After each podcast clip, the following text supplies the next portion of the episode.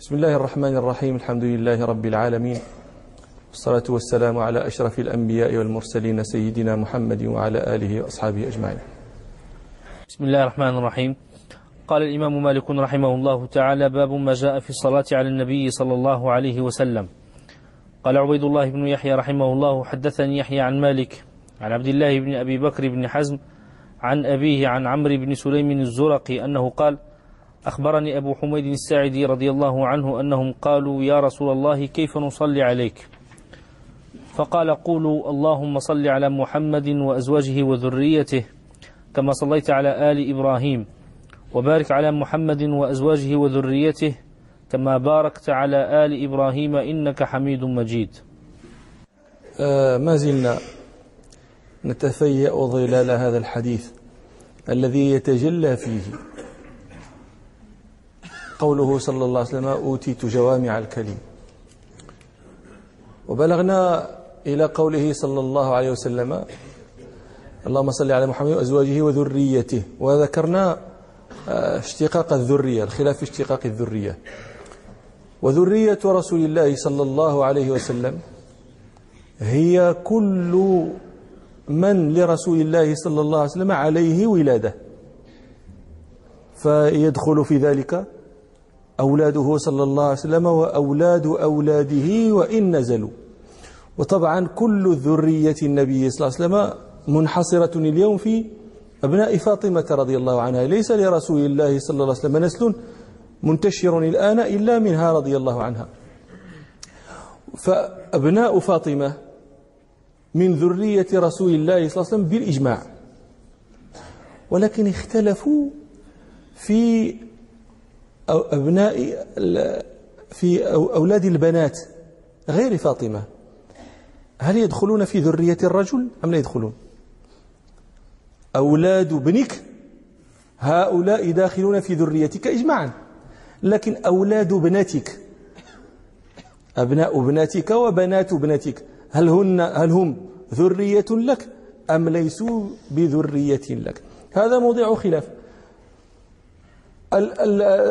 الخلاف يخرج منه أبناء أبناء فاطمة أولاد فاطمة رضي الله عنها خارجون لأنها لأنهم داخلون في ذرية النبي صلى الله عليه وسلم إجماعا. لكن غير فاطمة من بنات الرجال. هل أولادهن يدخلون في ذرية أجدادهم هذا موضع خلاف. مذهبنا ومذهب الشافعية ومذهب الحنابلة في رواية أنهم داخلون. وذهب الحنفية والحنابلة في رواية أخرى إلى أن أولاد الب... إلى أن أولاد البنات ليسوا ذرية لآباء أولئك البنات. نفهم الصورة؟ نحن استدللنا بدخول أولاد فاطمة في ذرية النبي صلى الله عليه وسلم وهم أولاد بناته أولاد بنته صلى الله عليه وسلم. وقد روى البخاري عن أبي بكرة رضي الله عنه أن رسول الله صلى الله عليه وسلم قال عن الحسن بن علي رضي الله عنه إن ابني هذا سيد ولعل الله أن يصلح به بين فئتين عظيمتين من المسلمين. فقال صلى الله عليه وسلم إن ابني هذا وهو ابن ابنته فجعله ابنا له فجعله من ذريته. وكذلك استدللنا على هذا بأن عيسى عليه السلام من ذرية إبراهيم عليه السلام وإنما يتصل به من جهة أمه. قال ربنا سبحانه آه، وتلك حجتنا آتيناها إبراهيم على قومه نرفع درجات من نشاء إن ربك حكيم عليم. ووهبنا له له لإبراهيم. ووهبنا له إسحاق ويعقوب كلا هدينا ونوحا هدينا من قبل ومن ذريته ذرية إبراهيم. ومن ذريته داود وسليمان وأيوب ويوسف وموسى وهارون وكذلك نجد المحسنين وزكرياء ويحيى وعيسى وإلياس. فجعل عيسى من ذرية إبراهيم وإنما هو من أبو إنما هو أبوه من جهة من جهة أمه. من خالفنا وهم الحنفية والحنابلة في تلك الرواية التي ذكرت لكم يستدلون بشيء يرونه نظريا واقعيا قالوا لا قالوا أولاد البنت لا يدخلون في ذرية أبيها لماذا؟ قالوا لأن الرجل الهذلية مثلا الذي هو من هذيل أو التيمي أو العدوي إذا تزوج هاشمية فولدت هل يكون ابنها هاشميا؟ لا إنما يكون ابنها هذليا أو تيميا أو عدويا لا يكون هاشميا. في لغتكم الآن إذا تزوج الدكالي أو السوسي أو الريفي فاسية هل يكون ابنها فاسيا؟ إنما يكون دكاليا أو ريفيا أو سوسيا. فالابن يتبع أباه في النسب ويتبع أمه في الحرية أو الرق ويتبع في الدين خيرهما دينا. قالوا والدليل على هذا أيضا قول الشاعر بنونا بنو أبنائنا وبناتنا بنوهن أبناء الرجال الأباعد. بنونا من هم بنونا؟ هم أبناء أبنائنا. هؤلاء بنونا. أما أبناء بناتنا هؤلاء ليسوا أبناء لنا وإنما هم أبناء الرجال الأباعد. بنونا بنو أبنائنا وبناتنا بنوهن أبناء الرجال الأباعد. قالوا أما ما استدللتم به يا معشر المالكية ومن وافقكم فإن هذا لا يقوم لكم. لماذا؟ قالوا لأن دخول أبناء فاطمة في ذرية النبي صلى الله عليه وسلم هذا لأجل ذلك الشرف الرفيع وذلك النسب العالي الذي يطلب الإضافة إليه بأدنى ملابسة. هذا وليس أحد فضل نسبه مثل فضل نسب رسول الله صلى الله عليه وسلم. قال وأما استدلالكم بعيسى فإن عيسى لا أب له. حتى يقال إنه من ذرية إبراهيم من جهة أمه فلا يمكن إلا ذاك لأنه لا أب له. واضح؟ نحن نقول يعني هونوا على أنفسكم واربعوا على أنفسكم. لأننا عندما نقول إن أولاد البنات من ذرية آباء أولئك البنات فنحن لا نزعم أنهم ينتسبون إلى أمهاتهم حتى يرد علينا ما أوردوه. نحن لا نزعم هذا. نحن نقول إنهم ينتسبون إلى آبائهم ولكن نمنع مع ذلك أن يخرجوا من ذرية, من ذرية أجدادهم لأمهاتهم. وهذا يشهد له الحس ويشهد له الواقع. ومجادلها في المجادل في هذا يعني مجادل في في في المحسوس الملموس القطعي. يوشك أن يكون قطعيا. الرجل منا لا يزال إذا أراد أن يخبر عن أولادي عن ابن ابنته ماذا يقول؟ يقول هذا ابني. فيجعله من ذريته. وهذا معروف مشهور معروف. أما الاستدلال علينا بقول الشاعر بنونا بنو أبنائنا وبناتنا إلى آخر البيت. قال البغدادي عبد القادر البغدادي رحمه الله في خزانته هذا البيت لا يعرف قائله. مع شهرته في كتب النحو وغيرها كتب البلاغة وكتب الأدب مشهور جدا لكن لا يعرف قائله. هذا البيت مجهول القائل قال عبد القادر ونسبه بعضه بعضهم إلى الفرزدق والله أعلم بحقيقته. وهذا رجل ماذا أقول لكم؟ يعني ما أظن أن يشذ عنه شيء مما قالته العرب. لا يعرف قائل هذا البيت فكيف يستدل علينا ببيت مجهول قائله فيما يناقض الحس والمشاهدة؟ ولهذا نقول إن أبناء البنات ذرية لأجدادهم من جهة أمهاتهم. نعم. قال صلى الله عليه وسلم قولوا اللهم صل على محمد وأزواجه وذريته كما صليت على آل إبراهيم.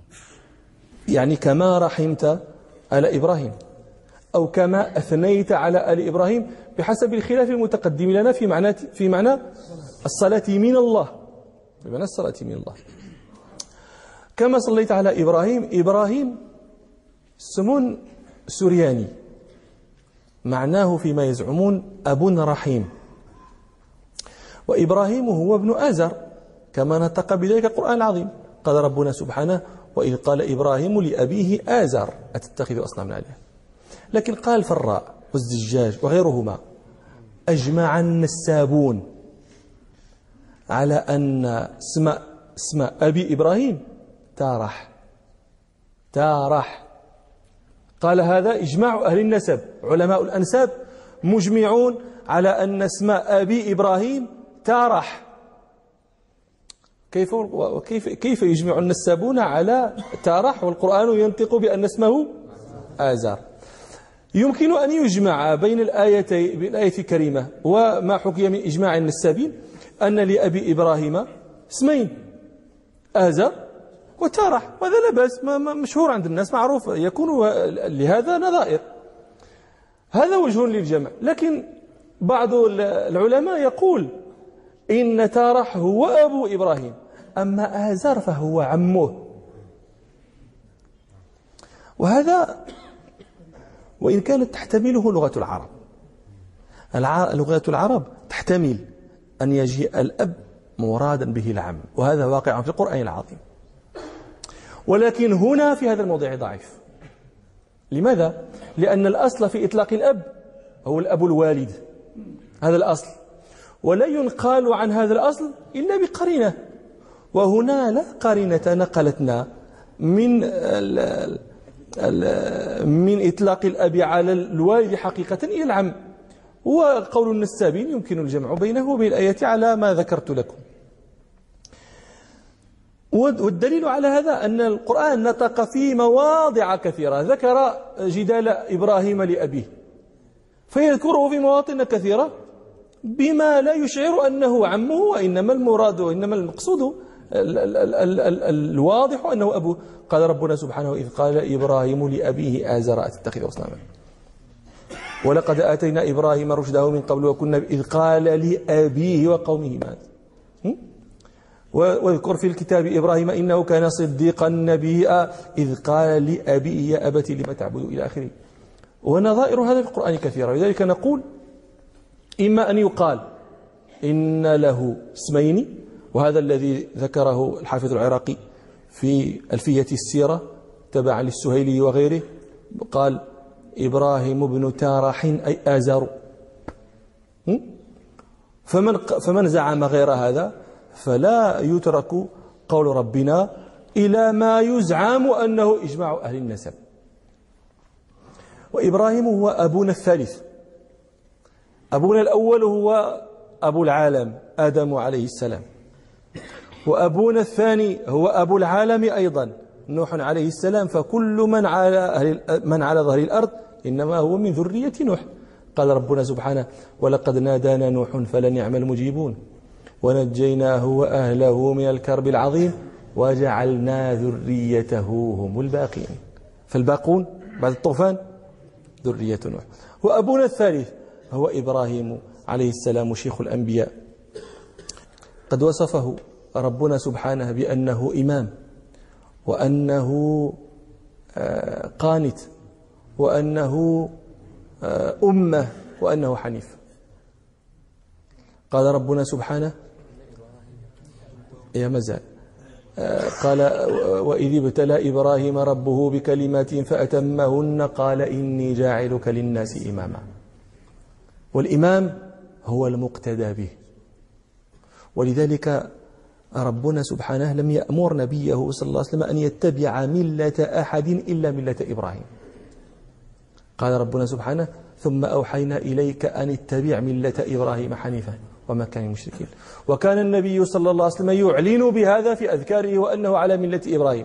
فقد روى الإمام أحمد عن عبد الرحمن بن أبزار رضي الله عنه أن أنه قال كان النبي صلى الله عليه وسلم يقول إذا أصبح وإذا أمسى أصبحنا على فطرة الإسلام وعلى كلمة الإخلاص وعلى دين نبينا محمد صلى الله عليه وسلم وعلى ملة أبينا إبراهيم حنيفا مسلما وما كان من المشركين. سماه إماما وسماه حنيفا وسماه أمة. قال ربنا سبحانه إن إبراهيم كان أمة قانتا لله حنيفا ولم يكن مشركين. كان أمة الأمة هو الرجل الجامع لخصال الخير. كأن إبراهيم عليه السلام اجتمع فيه وحده اجتمع فيه ما تفرق في أمة كلها من خصال الخير. إن إبراهيم كان أمة. قانتا لله حنيف. قانتا لله. القانت هو المطيع بل هو الملازم للطاعة. لا يفارقها. حنيفا. والحنيف هو المقبل على الله المعرض عن غيره. مأخوذ هذا من الحنف الذي هو الإقبال. يقولون مثلا في رجليه في رجليه حنف. هذا أحنف الرجلين. من الأحنف بن قيس؟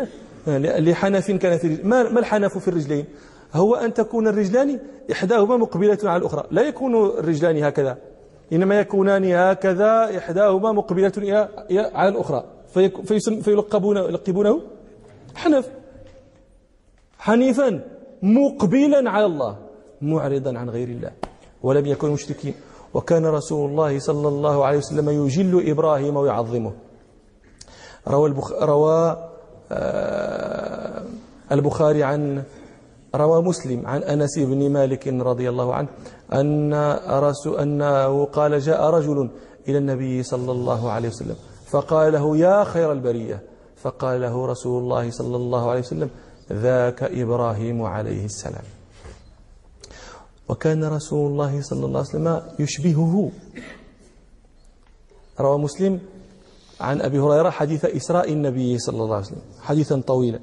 وفيه قوله صلى الله عليه وسلم فرأيتني في جماعة من الأنبياء. فإذا وإذا موسى قائم يصلي وإذا رجل ضرب جعد كأنه من رجال شنوءة.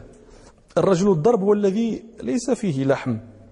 قال هذاك أنا الرجل الضرب الذي تعرفونه خشاش كرأس الحية المتوقد والناس العرب كانت تتمدح بالهزال. ويذمون الرجل السمين. ولذلك قالوا ما أفلح سمين قط. إلا أن يكون محمد بن الحسن صاحب أبي حنيفة قد كان سمينا. ومن ومن الطرائف أنني سمعت مرة واعظا من من الوعاظ في مسجد من المساجد يذكر هذا يقول ما أفلح سمين قط وهو سمين.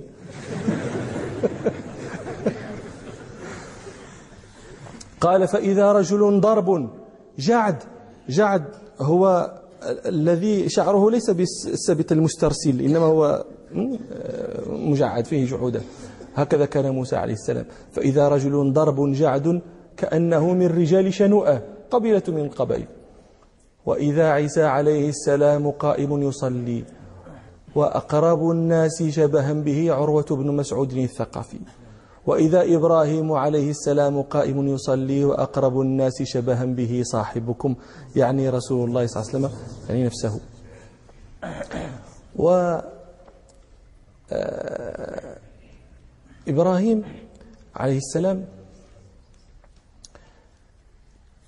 نظر كانت أول آه، له أوليات. من أولياته أنه أول من قار الضيف. أول من أضاف الضيف هو إبراهيم عليه السلام وأول من اختتن هو إبراهيم عليه السلام. روى ابن عساكر في تاريخه عن أبي هريرة رضي الله عنه أن رسول الله صلى الله عليه وسلم قال كان أول من ضيف الضيف إبراهيم عليه السلام وهو أول من اختتن على رأس ثمانين سنة بالقدوم. ثم له أوليات أخرى هو, هو أيضا أول من قص الشارب. وهو أول من رأى الشيب.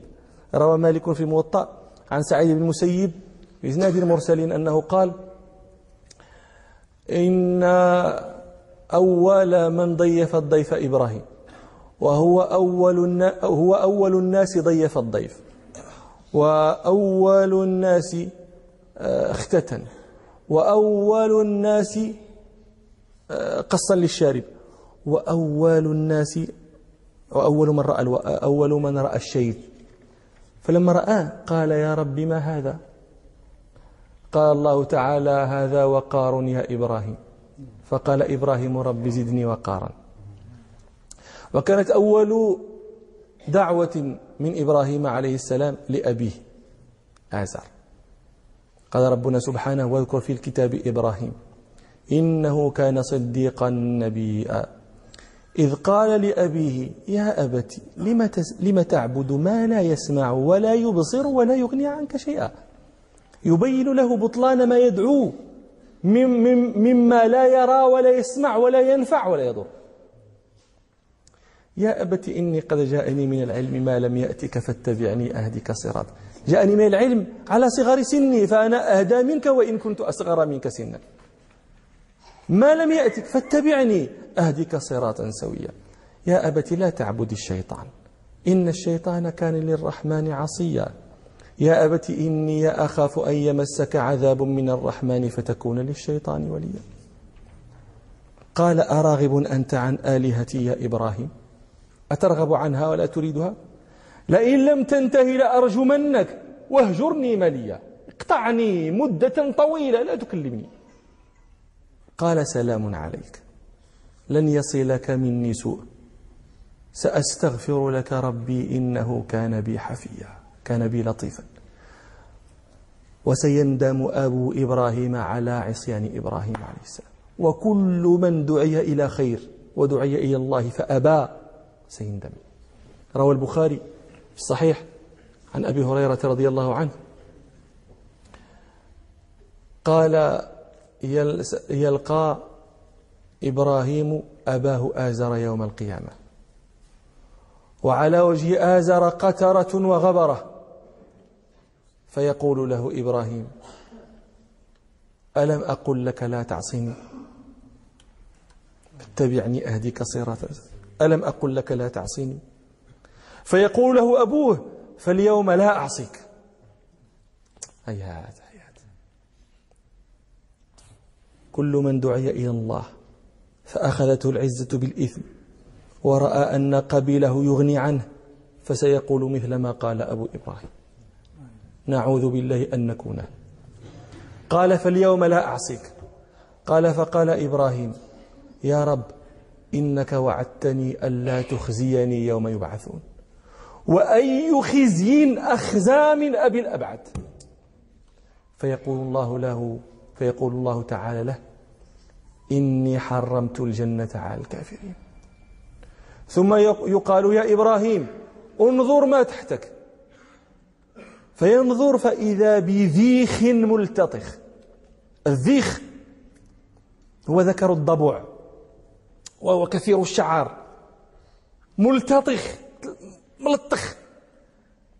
وذاك أبوه أراه الله إياه على غير هيئته ليسرع التبرؤ منه. قال فإذا بذيخ ملتطخ فيؤخذ بقوائمه فيلقى في النار. ثم نظر إبراهيم قومه أيضا في عبادتهم الأصنام يقول ربنا سبحانه ولقد آتينا إبراهيم رشده من قبل وكنا به عالمين. إذ قال لأبيه وقومه ما هذه التماثيل التي أنتم لها عاكفون تعتكفون حولها ما هي هذه؟ قالوا وجدنا آباءنا لها عابدين. سبحان الله. وهل هذا دليل الحق؟ أن وجدتم الآباء؟ أنا أجيئكم من الله وأنتم تقولون وجدنا الآباء. قالوا وجدنا آباءنا لها عابدين. قال لقد كنتم أنتم وآباؤكم في ضلال مبين. قالوا أجئتنا بالحق أم أنت من اللاعبين؟ هذا الذي تقوله جد أم هزل؟ قال بل ربكم رب السماوات والأرض الذي فطرهن. هذا الحق هذا الجد هذا ليس بهزل.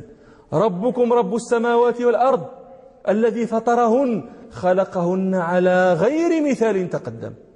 وأنا على ذلكم من الشاهدين. وتالله لأكيدن أصنامكم. حلف يقال في نفسه أنه سيكيد أصنامهم كيدا. يكسرها تكسيرا بعد أن يولوا مدبرين. كان لهم عيد. يخرجون إليه خارج المدينة. فجاء عيدهم فأرادوا الخروج فقال أبو إبراهيم لإبراهيم عليه السلام اخرج معنا. قال إني سقيم مريض. فخرجوا وتركوه فذهب إلى آلهتهم وبين أيديها أنواع الأطعمة. فرغ إلى آلهتهم. قال ألا تأكلون؟ ماكلها ألا تأكلون؟ هي لا تجيب حجارة. ألا تأكلون؟ ما لكم لا تنطقون. فراغ عليهم ضربا باليمين. وهو قوله هنا فجعلهم جذاذا قطعا مكسورة إلا كبيرا لهم. لما يريد من إقامة الحجة عليهم تركه. إلا كبيرا لهم لعلهم إليه يرجعون. فلما رجعوا ووجدوا آلهتهم جذاذا مكسورة. قالوا من فعل هذا بآلهتنا؟ إنه لمن الظالمين. قالوا سمعنا فتى يذكرهم. يذكرهم؟ يذكرهم بسوء. أو يذكرهم يقول إنه سيكيدهم. يقال له إبراهيم. قالوا قالوا فأتوا به على أعين الناس بحضرة الناس. على على على رؤوس الأشهاد. لعلهم يشهدون. فجيء به. قالوا أنت فعلت هذا بآلهتنا يا إبراهيم؟ قال بل فعله كبيرهم هذا. ذاك الذي ترك. قال بل فعله كبيرهم فاسألوهم إن كانوا ينطقون. اسألوهم يجاوبكم. يك تعبدوهم اسألوهم.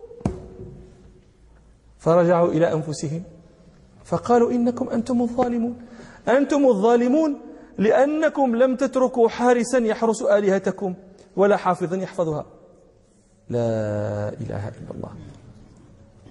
هل الإله يحفظ أم يحفظ؟ هل الإله يحرس أم يحرس؟ انظروا كيف سيروا الحارس محروسا والحافظ محفوظا. قالوا إنكم أنتم الظالمون. ثم نكسوا على رؤوسهم. وقعوا في حيرة. لقد علمت ما هؤلاء ينطقون.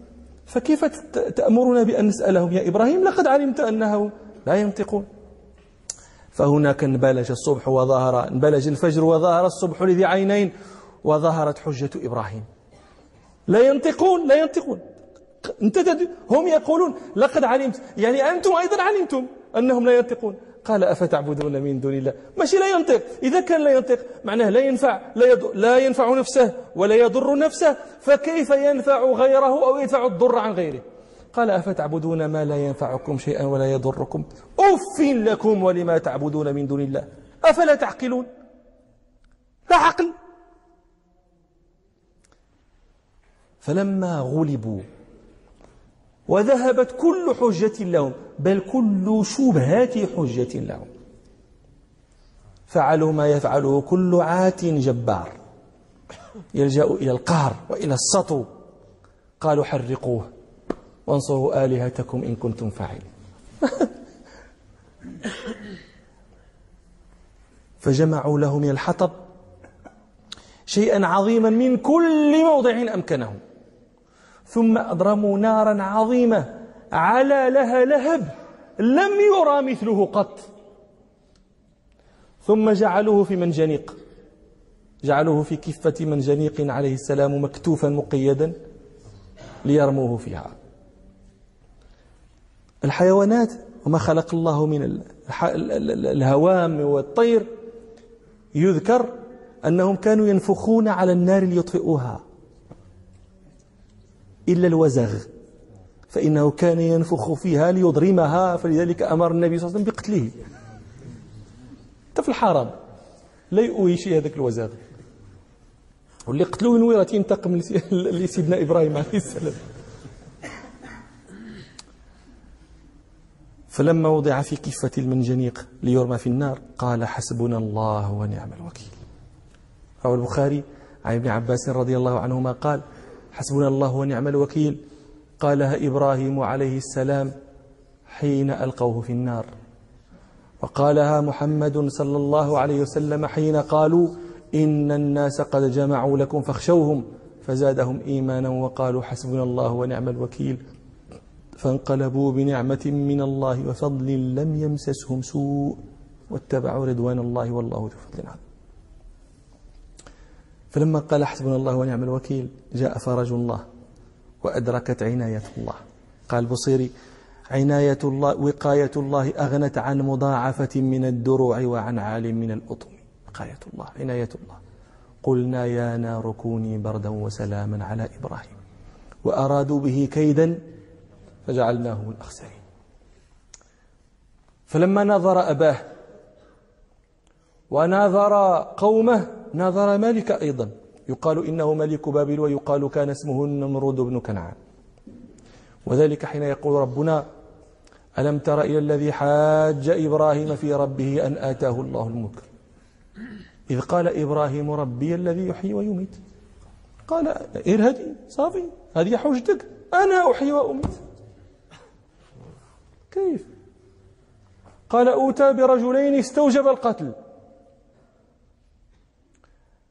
فأنزل بأحدهما العقوبة فأكون قد أمته وأعفو عن الآخر فأكون قد أحييته. وهذا عند علماء المناظرة والجدل يسمونه تشغيبا وخروجا عن مقتضى المناظرة. عن هذا الملك في هذا في هذا المقام خرج عن مقام المناظرة وشغب تشغيبا محضا. كيف هذا؟ لأنه أوهام حجة وليس بحجة. قال أنا أحيي وأميت. وكذب. كذب. لأنه ما الإماتة؟ قال أوتى برجلين قد استوجب القتل فأقتل أحدهما فأكون قد أمته كذب. هذا قتل ليس إماتة. ما الفرق بينهما؟ كلاهما فيه مفارقة الروح للجسد. لكن القتل الروح تفارق فيه الجسد؟ بسبب هدم البنية. البنية هدمت البنية نقضت. ففارق, ففارق الروح الجسد. أما الإماتة فهي مفارقة الروح للجسد من غير هدم للبنية. البنية ها هي والروح فارق هذه الإماتة وهذه لا يقدر عليها النمرود. ولذلك فرق القرآن بين القتل والموت. قال ربنا ولئن قتلتم في سبيل الله أو متم. لمغفرة من الله ورحمة خير مما تجمع ولئن متم أو قتلتم لئن ففرق بينهما. ومثل ذلك الإحياء أيضا. ما الإحياء؟ هو رد الروح في جسد خرجت منه الروح. هذا هو الإحياء. والعفو عمن استحق القتل ليس إحياء. هذا استبقاء ليس إحياء. لأن الروح لم تخرج من الجسد. ولهذا قلنا لكم إن هذا تشغيب محض وخروج عن مقام المناظرة. لكن لما كان هذا التشغيب قد لا يفطن له أكثر السامعين والحاضرين للمناظرة. ويحسبون أن الملك أتى بحجة قاومت حجة إبراهيم عليه السلام. ترك إبراهيم عليه السلام الحديث فيها جملة وأتى بحجة أخرى. فقال فإن الله يأتي بالشمس من المشرق. فأتي بها من المغرب. فبهت الذي كفر. والله لا يهدي القوم الظالمين. قال بعض العلماء هذا حتى من سوء التوفيق. هذا الملك مخذول من الله تعالى لأنه قد كان يمكن أن يقول لما قال له إبراهيم فإن الله يأتي بالشمس من المشرق كان يمكن يقول لا لا أنا الذي أتي بالشمس من المشرق فقول الله يأتي بها من المغرب. حتى هذه في البال لتفهموا أن التأييد من الله والخذلان من الله. فلما نظر إبراهيم عليه السلام أباه وقومه والمالك ولم يتبعه أحد ولم يؤمن به أحد إلا لوط. عليه السلام هاجر. هاجر قومه وهاجر من من عندهم. وخرج هو وسارة زوجته ولوط. وذلك قول ربنا فآمن له لوط. وقال إني مهاجر إلى ربي. وفي هجرته تلك من بلد قومه مر بمدينة من المدن. يقال هي حران. ويقال هي الأردن. ويقال هي مصر. وفي تلك المدينة وقعت قصة كان آثارها مجيء هاجر أم إسماعيل أم العرب مع إبراهيم عليه السلام. وهذه القصة يرويها الشيخان عن ابن عباس رضي الله عنهما أن إبراهيم آه، قال بين هو وذات يوم وسارة إذ أتى على جبار من الجبابرة. فقيل له للجبار إنها هنا رجلا معه امرأة من أحسن الناس. فأرسل إلى إبراهيم. فلما دخل عليه قال له من هذه؟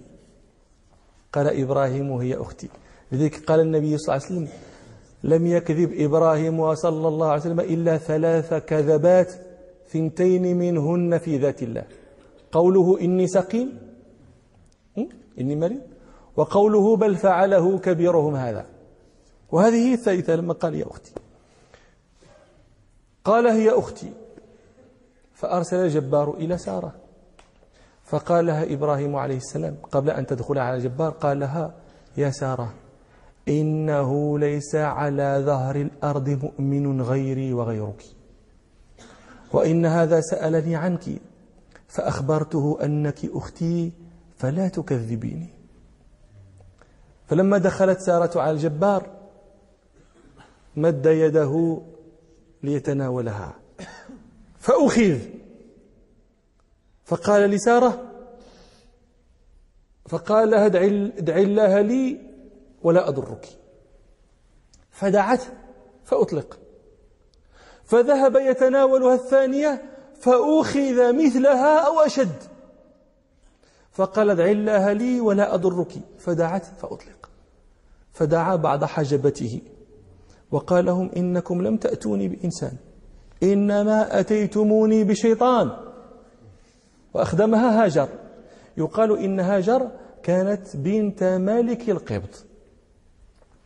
فأخدمها سارة أعطاها جارية لسارة. فجاءت دخلت سارة على إبراهيم وهو قائم يصلي. فأشار بيده ما هي؟ أش كاين؟ أش مطرى ماذا وقع؟ ما هي؟ فقالت رد الله كيد الكافر أو الفاجر في نحره وأخدم هاجر. أخدمني هاجر. فقال أبو هريرة فتلك أمكم يا بني ماء, بني ماء السماء. بنو ماء السماء هم العرب. يعني كانوا يتتبعون مواطع القطر من السماء فلقبوا بني ماء السماء. فأخذت سارة هاجر وذهبوا جميعا.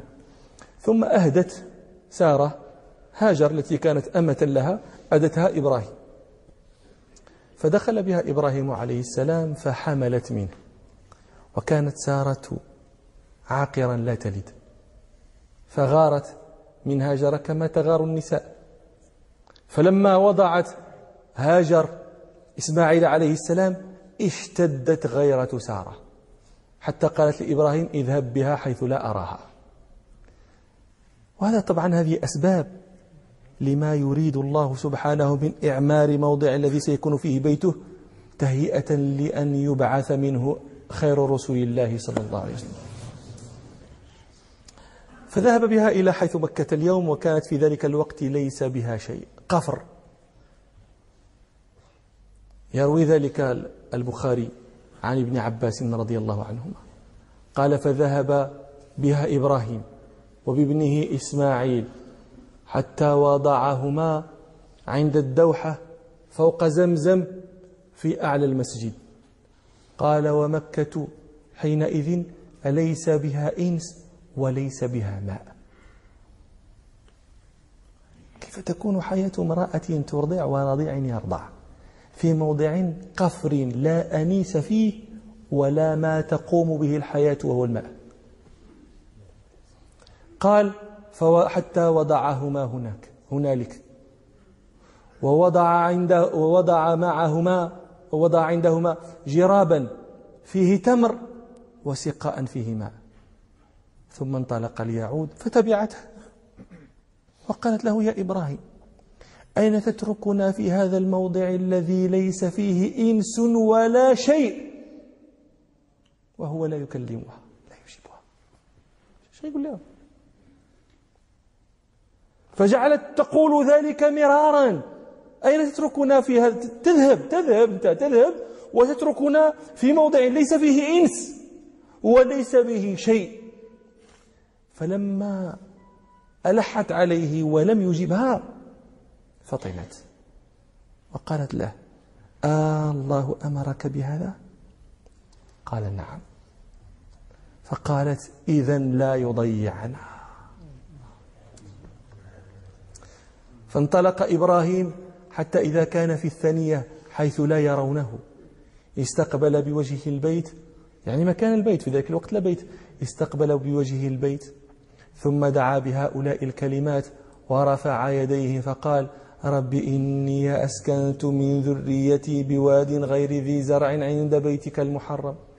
ربنا ليقيموا الصلاة فاجعل أفئدة من الناس تهوي إليهم وارزقهم من الثمرات لعلهم يشكرون. ثم ذهب. فبقيت هاجر مع ابنها ترضعه وتشرب من السقاء حتى نفد ما في السقاء. فعطشت وعطش ابنها. وجعلت تنظر إليه وهو يتلوى من العطش. ثم انطلقت كراهة أن تنظر إليه. ما استطاعت بعد صفية فلما انطلقت فرأت المروة. المروة جبل. فرأت المروة فرأت الصفا أقرب جبل في الأرض يليها. فقامت عليه. فالتفتت جهة الوادي. تنظر هل ترى أحدا؟ فلم ترى أحدا. فنزلت حتى بلغت الوادي. الآن مكة كلها في وادي هي. يعني عندما يقال الوادي الموضع الذي فيه الآن الحرم. قال فنزلت من المروة حتى بلغت الوادي فرفعت طرف درعها وسعت يعني جارت وهرولت سعي الإنسان المجهود. المتعب المنهوك. فسعت سعي الإنسان المجهود حتى جاوزت الوادي. ثم رقت على المروة جبل آخر. والتفتت نظرت هل ترى أحدا؟ فلم ترى أحدا. ففعلت ذلك سبع مرات. في كل ذلك وهي تبحث هل تجد أحدا؟ قال ابن عباس قال النبي صلى الله عليه وسلم فذلك سعي الناس بينهما بين الصفا والمروة. قال حتى فلما رقت فوق المروة قامت فوقه يعني المرة السابعة. سمعت شيئا. فقالت صاهين صاهين تقصد نفسها. يعني هذه تقع لأحدنا. كن بحث عن شيء يسمع شي حاجة. وما معه وما معه أحد. لكن يسمع يقول شت. كل نفسه انت هكذا. صاهين ثم تسمعت. أيضا فسمعت. فقالت حينئذ قد أسمعت لو كان عندك غواث. يعني إذا عندك غواث أغث. قالت فإذا بالملك. واقف عند زمزم.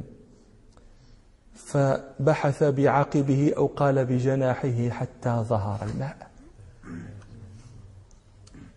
قالت فجعلت تحوطه تقول بيدها هكذا وجعلت تغرفه من الماء في سقائها قال رسول الله صلى الله عليه وسلم رحم الله أم إسماعيل. لو أنها تركت زمزم أو قال لو أنها لم تغرف من الماء لكان زمزم عينا معينا. لكن هذاك الغرف وهذاك التسرع في هو طبعا هي معذورة هذا شيء يفهم. قالت فشربت وأرضعت ولدها. فقال لها الملك لا تخاف الضيعة. شوفوا يا عباد الله شوفوا اليقين. أنا في الضيعة مش نخاف؟ أنا فيها أنا في الضيعة أنا أنا ضائع أنا مهلوك مت وإن كنت حيا أنا أعد نفسي في الأموات. لا ماء والدنيا قفر. إذا حتى وجدت الماء يخرج يسبع يأكلني. ومع ذلك يقول لها الملك لا تخاف الضيعة. إنها هنا بيت الله. يبني هذا الغلام وأبوه وإن الله لا يضيع أهله. وإلى لقاء آخر إن شاء الله. سبحانك اللهم وبحمدك أشهد أن لا إله إلا أنت أستغفرك وأتوب إليك والحمد لله رب العالمين.